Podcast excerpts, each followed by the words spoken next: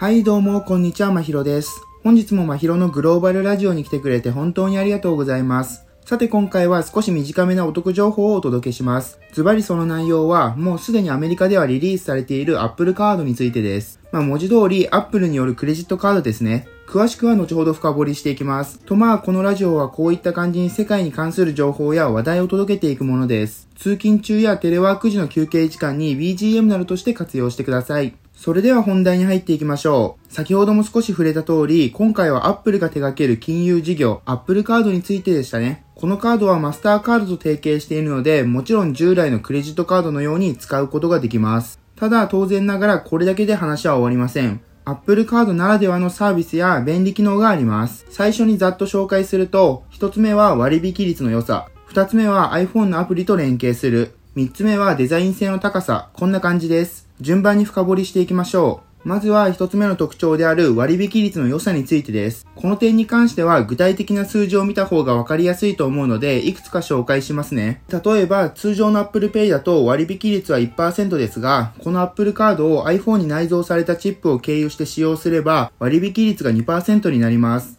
また、Apple と提携している企業のサービスなどを利用した際にも値引きを受けれます。具体例としては、Uber の利用時に3%の割引を受けれたりといったものがあります。そして当然 Apple 製品を購入する際にも割引を受けることができ、その割引率は3%です。二つ目の特徴は iPhone のアプリと連携することができることです。この点に関してありがたいのは、カードの利用履歴を会計アプリなしで管理できることです。それに普通の会計アプリと違って、利用用途ごとに色分け表示されるので、直感的にクレジットカードの使用状況を把握できます。そして3つ目は Apple の誇るデザイン性です。さすが Apple といった感じのデザインで、一般的なクレジットカードと違って、シンプルながら洗練されたデザインでスタイリッシュに仕上がっています。具体的にはカード番号の記載がないですし、素材はチタン製で高級感も出ています。しかも極めつけはカード会社のロゴまで Apple 仕様となっています。と、ここまで聞いてくれた人の中には、どうして Apple のようなハードウェア専門の企業が金融サービスに参入したのか疑問に思う人もいるかもしれません。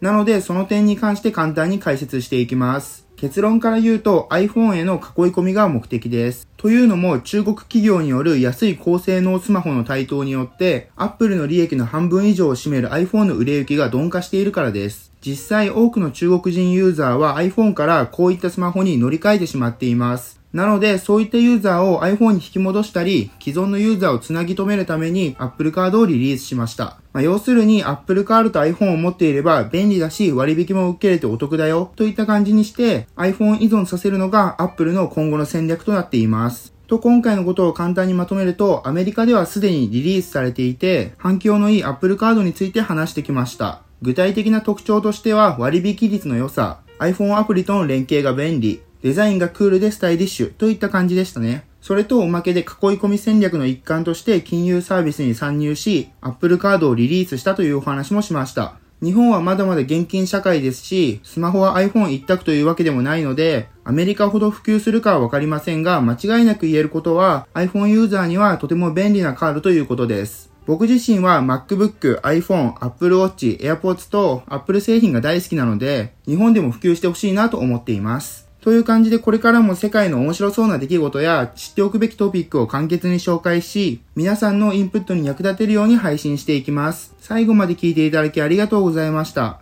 もし今回のラジオを聞いて役に立ったなと少しでも思ったら、フォローといいねをしてくれたらとても嬉しいです。それではまた次のポッドキャストでお会いしましょう。